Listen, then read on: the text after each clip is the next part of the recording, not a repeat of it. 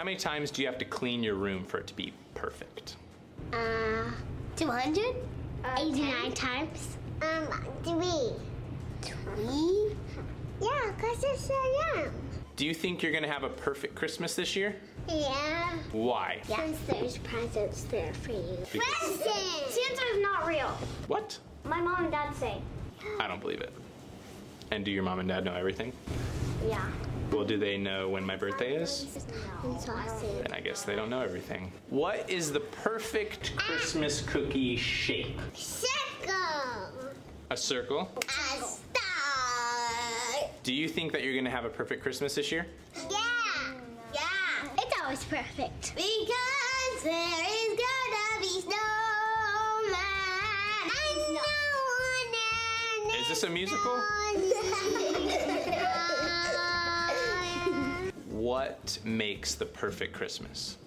God. God. God. God. Why? God. Because. It's just because. Okay, she always copied me. She's copying me right now. I'm copying you. How big is the perfect Christmas tree? Uh, 89 ounces. It is 89 ounces big. 280 times big. And any times Uh, three, eight, four, two, three, one, one. zero. Fourteen, 100 Christmas is the biggest. 13100 Christmas trees the biggest? Yeah. I love it.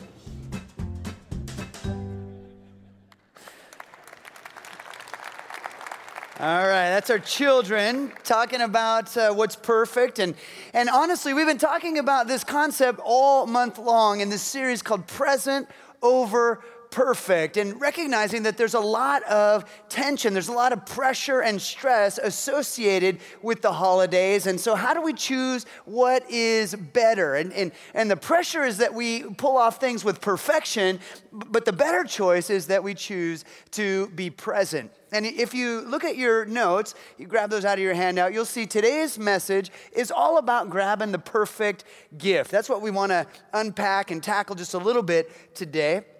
I'll start with a story from Pastor Josh. He was telling me about the, the very first Christmas that he had when he was dating Neely.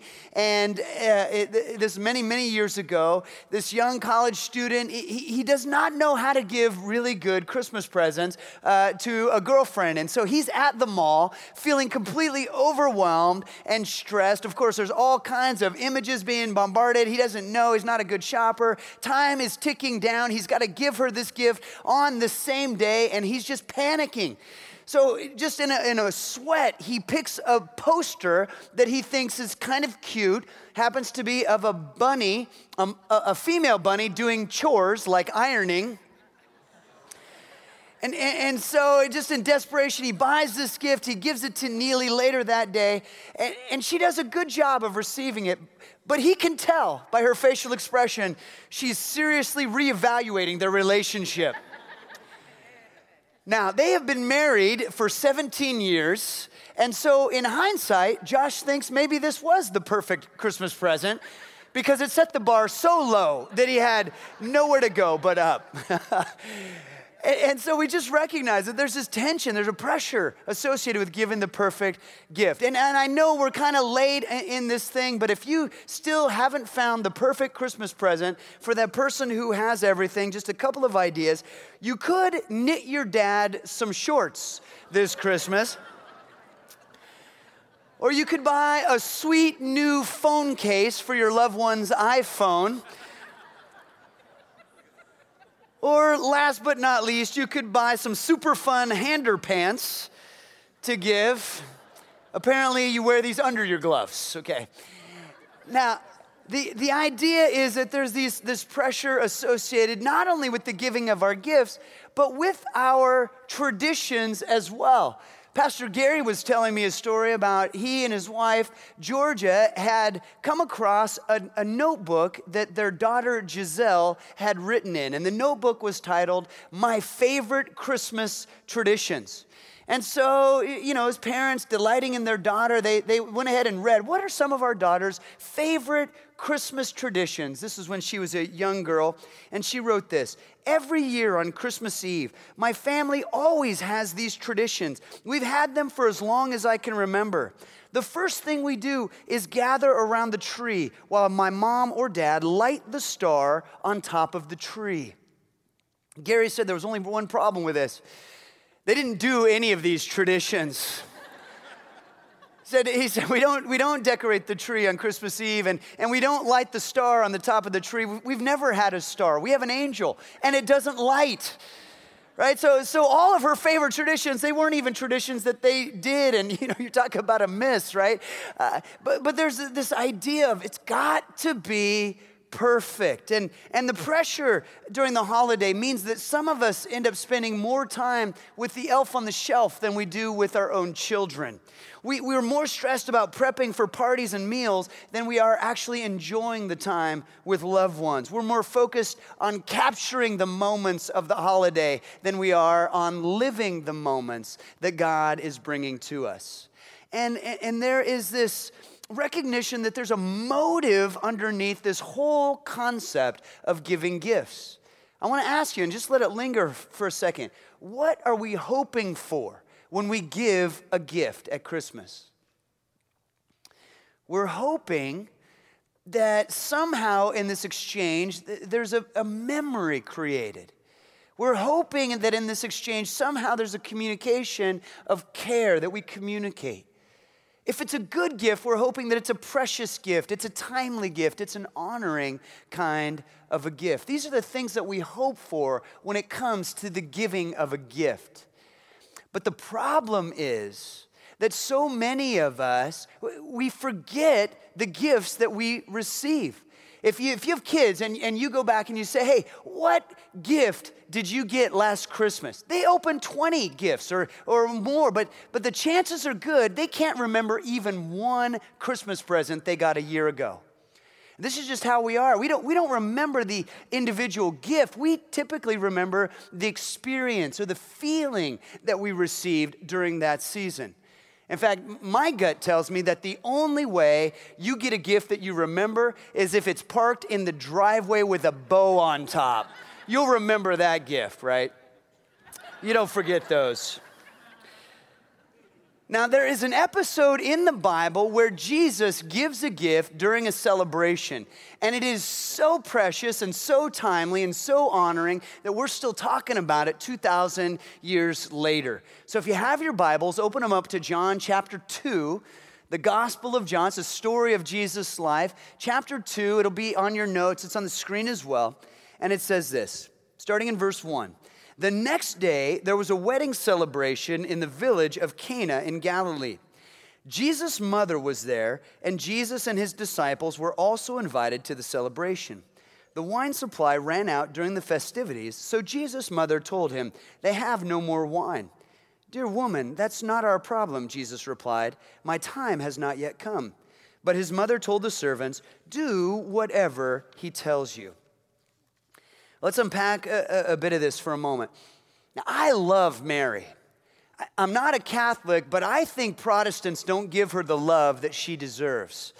Because one of the things you see in this passage is that Mary absolutely believes in Jesus. In fact, I, I, think that Mary believed in Jesus his whole life. That she believed in him the moment the angel announced to her that she was going to give birth to him. She believed to him when he was in fifth grade doing social studies projects. She believed in him when he finished first in carpentry school, and she believes in him now. But like any good mom, she also believes that his time is come. Right? He's 30 years old. She's thinking the time for your ministry is now. And because she believes in him, right, she's got a plan for him. The wedding celebration is going on. And in America, wedding celebrations can last, you know, hours. But in ancient Israel, wedding celebrations last for days. Right? These are like huge feasts and festivals and holidays all rolled into one. And, and this certainly would have been the predominant activity in this town in Cana in Galilee. And Mary was invited there. Jesus was invited there. His boys were invited there. Everybody in the region was invited. They're all having a good time. Conversation is flowing. The cover band is superb, right? They're having so much fun when suddenly the wine runs out. Now, friends, this is a problem. This is a, an affront to tradition.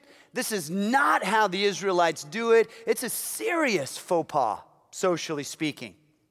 It would be like when you invite your friends over to your house to watch the Seahawks game, and when they get there, you inform them, you know what, my television's broke, but I'll just act out the game for you. And they're like, we did not come here for this, right? It's that kind of a magnitude of a situation. And so the wine runs out, and the bride is about to explode, and she goes to the groom, You had one job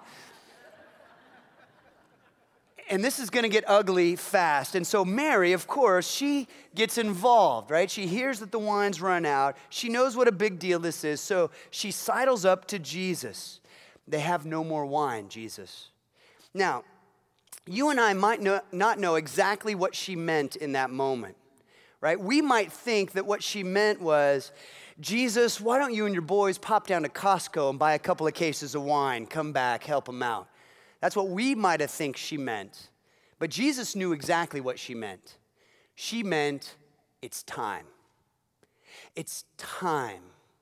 You're here on earth for a purpose, and it is time. It's time to stop carpentering, and it's time to start messiahing. It's time. And the reason why I know that she meant it's time is because Jesus answers her, It's not my time, okay? This is what it says Dear woman, he says. And by the way, when he says dear woman, he's not pretending that he doesn't know her. What this is actually a term of endearment, right? This is actually a really affectionate phrase that he says to her. And you can just picture he smiles at her, he loves her dearly. He says, "My time has not yet come." And she smiles back at him. She loves him dearly as well. She says, "Oh, I think it has." So she goes to the servants and she says, Do whatever he tells you to do. Now, I, I want you to notice this because it's the only time in Scripture that this happens. Mary is the only person in the whole canon of Scripture who loves Jesus with her whole heart. She adores him, she believes in him with everything that she is. And he tells her what to do, which is don't interfere in this moment. And then she does the exact opposite of what he tells her to do, and he's perfectly okay with it. It's the only time you're going to see this. And I think it speaks to this really beautiful and unique relationship that Jesus had with his mom. And so, you know, this is just a caveat, it's just an aside, but I think one of the lessons for us is do what your mom tells you to do. I think the other sort of caveat lesson is unless you are the mother of Jesus, you better just do what he says, okay? She's the only one who seems to get away with this. All right, let's, let's go in here. It, verse 6, it says, Standing nearby were six stone water jars. So these big jars used for ceremonial washing, Jewish ceremonial washing. Each could hold 20 to 30 gallons. Jesus told the servants, Fill the jars with water. When the jars had been filled, he said, Now, dip some out and take it to the master of ceremonies. So the servants followed his instruction. So we do a little bit of math right here, and, and you just go, okay, six jars, each jar between 20 and 30 gallons. That's a total of a 120 to 180 gallons of water. It's gonna be right in the middle somewhere. A case of wine, 12 bottles of wine, contains just over two gallons, which means that what is produced here is between 60 and 90 cases of wine, with each case having 12 bottles in it. Point Jesus made a lot of wine. Okay? And if you're shipping this amount of wine, FedEx, it's two pallets of wine, and two pallets of wine looks like this, right? That's a lot of wine. And that's how we know that this is a festival, this is a holiday. There's a ton of people here, and a ton of people, uh, they're gonna consume a lot of wine, and they've already consumed a lot of wine because you know there was wine purchased at the front end, but it's now gone, okay? So there's a lot of folks here. Verse 9 When the master of ceremonies tasted the water that was now wine, not knowing where it had come from, though of course the servants knew. Notice that, they're on the front lines here, they knew. He came, he called the bridegroom over. A host always serves the best wine first, he said, but you have kept the, oh, excuse me. Then, when everyone has had a lot to drink, he brings out the less expensive wine. But you have kept the best until now. You know, Jesus has the waiters take the jars for washing, fill them with water, and then when they taste it, they discover that he's changed the water into wine. And not cheap wine, named after a bird or a handgun, but fine wine, the kind bearing a foreign name that most Americans can't pronounce because it's more complex than two buck chuck. The Bible says this is how the sovereign, eternal God of the universe first announces his glory in human flesh. It's by taking ordinary, everyday water and transforming it into something delicious and powerful and mysterious. C.S. Lewis talks a lot about this in his book called Miracles.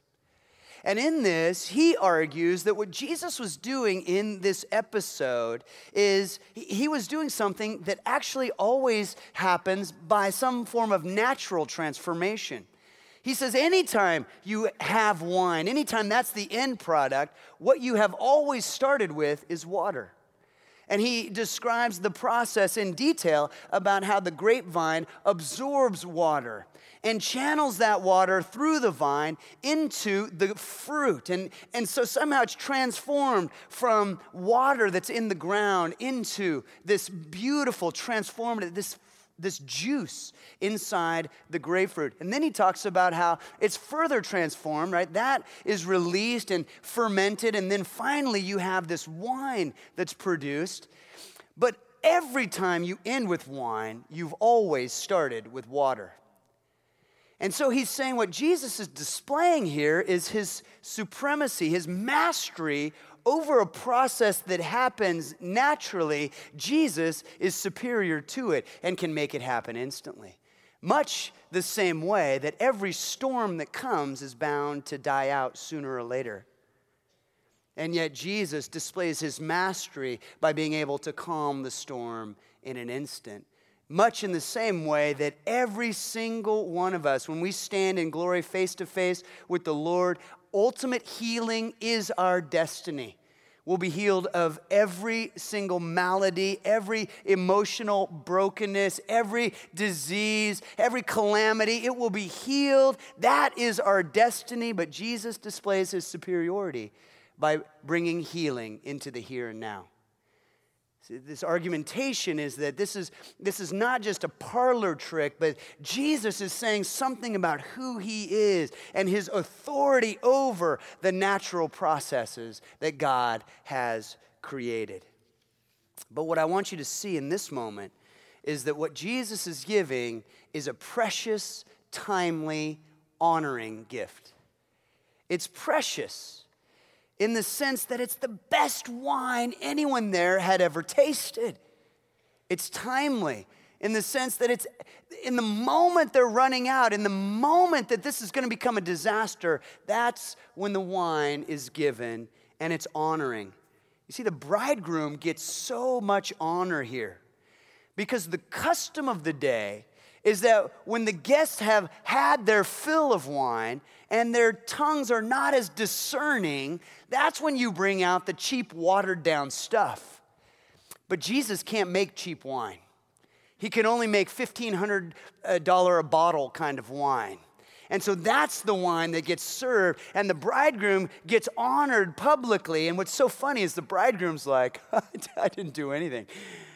He, he's just kind of, what? I, I, we were out of wine. He's actually expecting that he's being called up to be disgraced and reprimanded. He's thinking that this thing is going down in flames and I have failed at the one job I absolutely had to get right.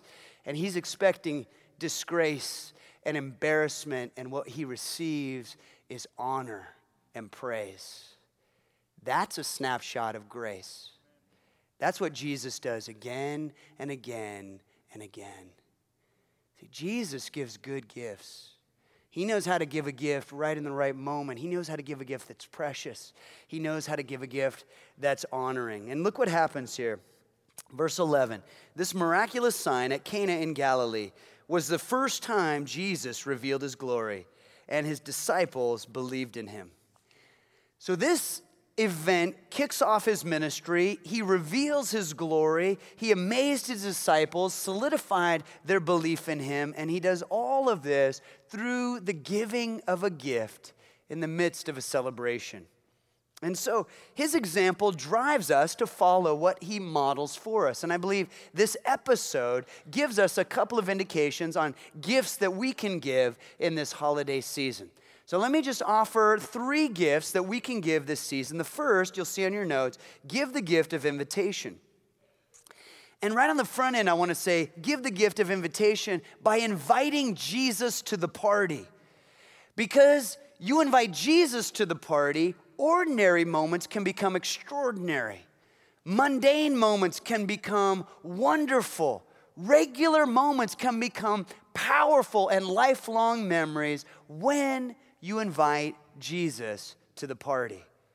And as we invite Jesus into our moments, our attitudes can change, our perspective can shift, how we view other people changes, how we worship is transformed.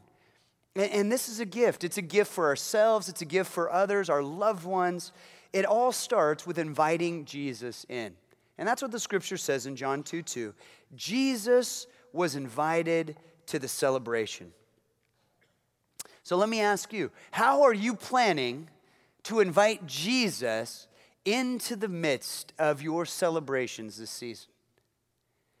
It might seem like an odd question to ask, but, but I want to ask it. And I want to challenge you to be creative in how you invite Jesus into the midst of this Christmas. he is the reason for this whole thing in the first place.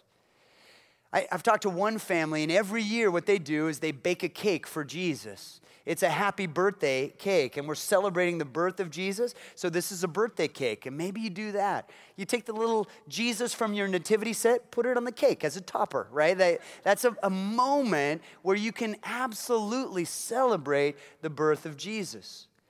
Many families I know read through the nativity, and they talk through the story of the nativity as found in the scripture.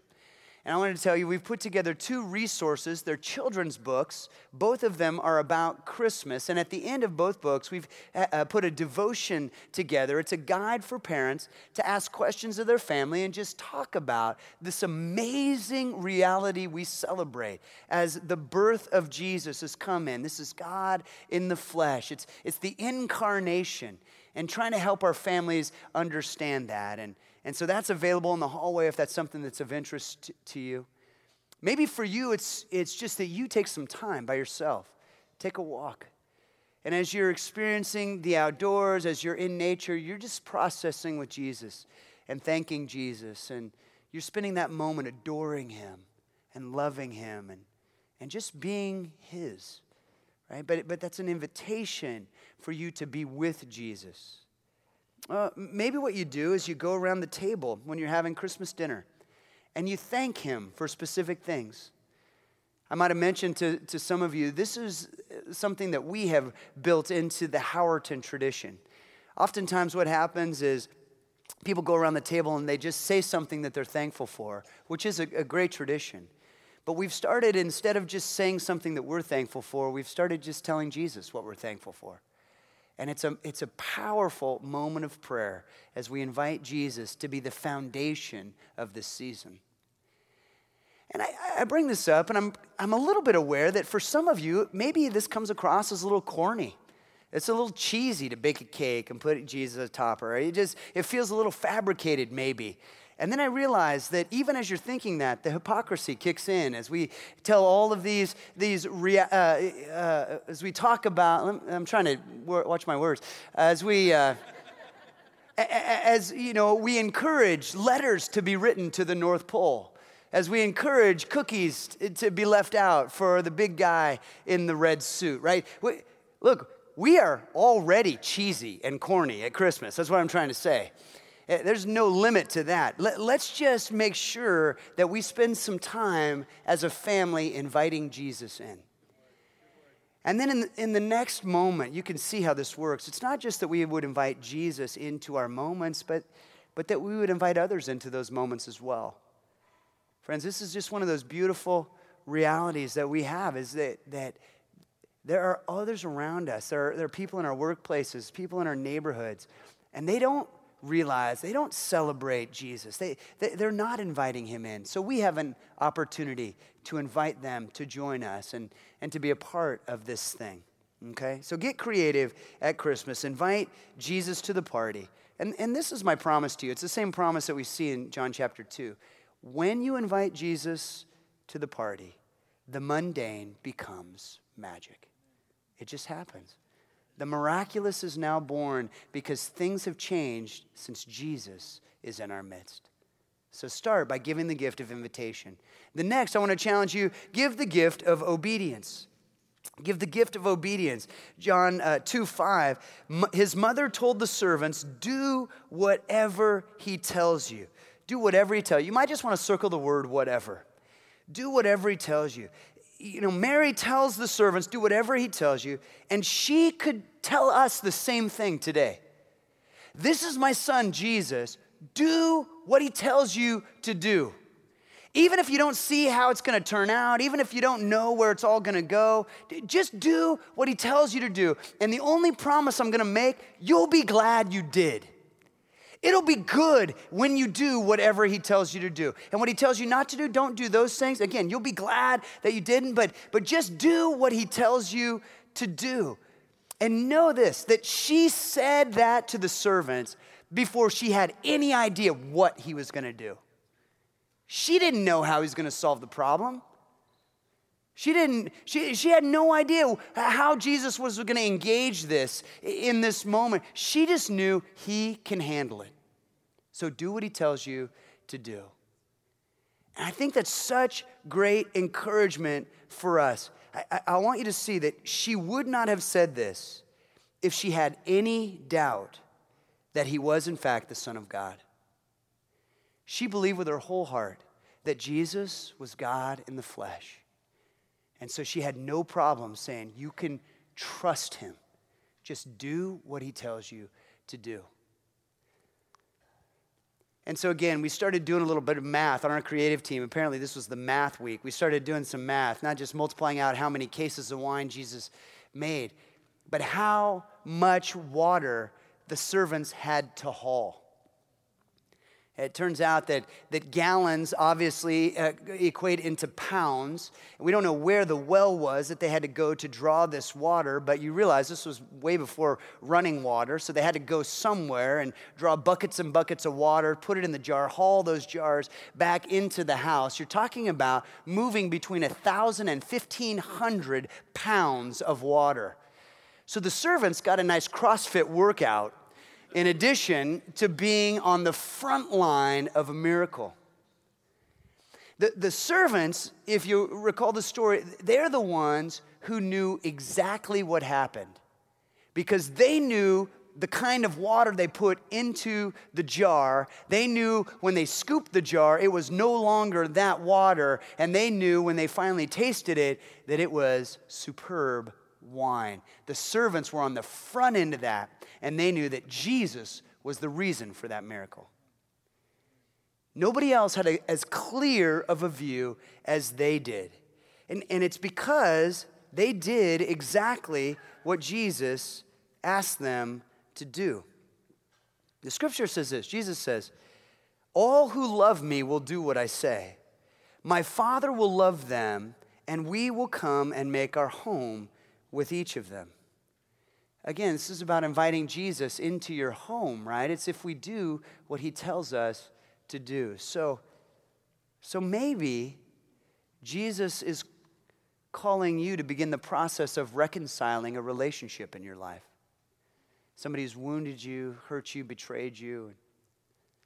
Or maybe the opposite. Maybe you've hurt them, wounded them, betrayed them. But he's calling you now to begin that process of reconciliation, to take that first step. I actually know a few stories like that at Overlake right now, and I'm praying for reconciliation to happen. But it requires a first step. Maybe for you, Jesus is calling you to instead of judging or looking down upon someone, he's calling you to actually view them through the eyes of grace and start offering dignity to them.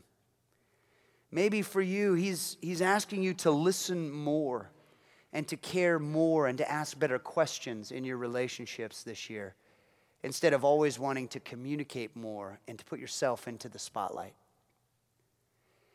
Maybe what Jesus is asking you to do is to give something of value to somebody in need in your life. Or maybe right now he's bringing a face or a name into your mind, somebody who really could use some encouragement this holiday season. And we know this to be true that even though the holidays are a time of great joy for so many, they're also a time of great loneliness and pain. And so maybe there's somebody in your life that Jesus is asking you to reach out to this week. I say all this knowing that it's not always easy and it's not always fun, and oftentimes it just requires straight, hard work to do what Jesus asks you to do. But if you do that, you get to be on the front line of a miracle. You see, the servants, they had to do a lot of hard work, and it involved sweat and it involved trust. And they finally brought that water in, served it up, it was wine. They got to see that thing up close and personal. And oftentimes, the miracle requires some hard work on the front end. Jesus is asking you to do some of the prep work now. He's the one that's going to do the heavy lifting. He's the one that's going to turn the water into wine, but we've got to be willing to do the work on the front end. So, would you do that? With this holiday season, would you give the gift of obedience? Do whatever He tells you to do. Right? We give the gift of invitation, we give the gift of obedience. Lastly, we give the gift of presence, your presence. And you need to see that Jesus showed up. He was invited to the party, he showed up, and it's not just that he was there, he was aware. He knew what was going on in that setting. He, he knew that there was a problem, he knew that he could give a gift that would take care of it. And, and I just want you to imagine this couple that gets married on this day. And imagine the story they can tell the whole rest of their lives. In fact, the whole rest of eternity. And, and, I can just imagine meeting them someday in heaven, and they're like, Oh, yeah, your wedding was good? I'm sure it was. Your reception was good? I bet it was. The Lord of the universe catered our wedding. That's a story that's going to be told again and again and again. It's just so beautiful. And it's so beautiful because Jesus showed up. He was there. He was not only present, but he was all there. And he knew how to engage that situation. And the challenge for you and the challenge for me is that where we are, we need to be all there. And so you invite Jesus into the moments of your life this season, you, you're present in those moments. Right? You're present with your family, you're present with your friends, with those in your workplace. You're present and, and you're able to care for them and to listen to them and to honor them. And, and I would argue that your presence, while at the same time inviting Jesus to be present, your presence is the most precious gift you can give this holiday season. It's the gift that cannot be substituted. There's no dollar amount of a gift you can give that'll substitute your presence in that moment. And I do want to tell you that sometimes in our culture today, it's a lot easier to buy the expensive gift than it is to actually invest in the relationship. Sometimes we, we use gifts as sort of a buy off instead of actually investing ourselves in the people that Jesus has brought to us. So, when you look at Jesus, please understand, he was fully God and he was fully human. And so the picture that we see here is that he limited himself in his humanity, and he could only be in one place at one time, just like you and me. And so when he was limited and could only be at one place at one time, you might expect that he was constantly looking over the shoulder of the person he was talking to. He's constantly looking for the next person to heal while he was in the process of healing this person. But in fact, just the opposite is true. Jesus models being fully present. He models looking people in the eye, asking them penetrating questions, listening not just to their words, but to their hearts. He, he models what it looks like to value and to honor people by really engaging them in the moments that he has with them. So much so, I keep saying this, that, that a moment with Jesus would create a memory for a lifetime. So he models that so that we would, in fact, follow what he models. That we would, in fact, recognize that how he engages people in a moment, in a conversation, how he invests in them, and just the time that he has with them, that is how we're to love one another. Look what the scripture says in Romans chapter 12. It says, Don't just pretend to love others, really love them. Hate what is wrong, hold tightly to what is good. Love each other with genuine affection, and take delight in honoring each other.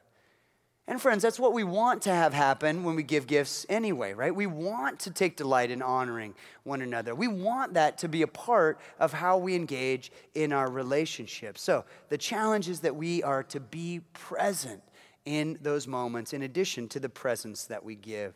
Ephesians 5:15 says, "Be very careful then how you live, not as unwise but as wise, making the most of every opportunity." Could you do me this favor? Could you underline that last phrase? Making the most of every opportunity. And the reason why I want you to underline that phrase is because I just want to make a point that Christmas is an incredible opportunity. There really are two times of year when, in general, people might be more open to coming to church than any other time. Christmas is one of those times, Easter is another. And, and as we come up on Christmas, we're, we're excited about what we're offering at Overlake. We're excited about the experience that we're creating. But I want you to understand that why we're excited about this opportunity is because we love seeing people connected to the love of Jesus Christ. We love people understanding why this is a big deal that Jesus comes, that the Lord of the universe humbles himself and comes as a babe born in a stable, that this is the beginning of grace for us, that this is incredible freedom for us, that this is love manifest for us. And we want so many, and we want everyone to understand that God loves them and that God has a plan for them. And so this is an opportunity and I want to encourage you to make the most of this opportunity. That, that we would, by the way, if you don't care about someone and you've never invested in a relationship with them, your invitation is not going to land very well. But if you have practiced what we've been talking about and you do invest in people and you are present in your conversations, and they know that you honor them and value them as you interact with them, then your invitation is going to go a long way. And I just have this picture in my mind Overlake of, of all of us, that, that we seek to model this way that Jesus loved, that we're present in our moments, and in our conversations, that we honor in our relationships. We bring value and care. We give gifts that are timely and precious and honoring. And if we do that, I promise you that we will continue to build the movement that Jesus started 2,000 years ago, which is a movement of good news, of great joy which will be for all people. That's what we get to be a part of. But it starts with us giving the gift of invitation, giving the gift of obedience, and giving the gift of our presence. So, friends, why don't we bow our heads and close our eyes and let's ask Jesus to help us give these gifts this Christmas. And Lord, as we pray, we just want to recognize that that there are some things that we can do, There's some things that are well within our capabilities. In fact, things that you tell us to do and model for us, that you ask us to do. But we just want to say in the front end that anytime there is a miracle, anytime there is a transformation in our own hearts, in our own homes, in the hearts of our loved ones, that you are always the one doing the miraculous work. You're the one who turns the water into wine. All we can do is fill the jars. So, Jesus, would you show us how we fill the jars this Christmas? Show us what it looks like for us to just offer the gift of invitation and to give the gift of our obedience to you. And that we would give the gift of presence, that we would just be fully invested in the moments and in the relationships that you bring to us. But God, we pray that you would, as we fill these jars, that you would be the one who turns them into beautiful, powerful, delicious wine. We pray that this would be a Christmas where memories are created, where lives are transformed, a Christmas where we just see that the ordinary has become extraordinary because we have invited you into the midst. We pray this in the name of Jesus Christ. Amen.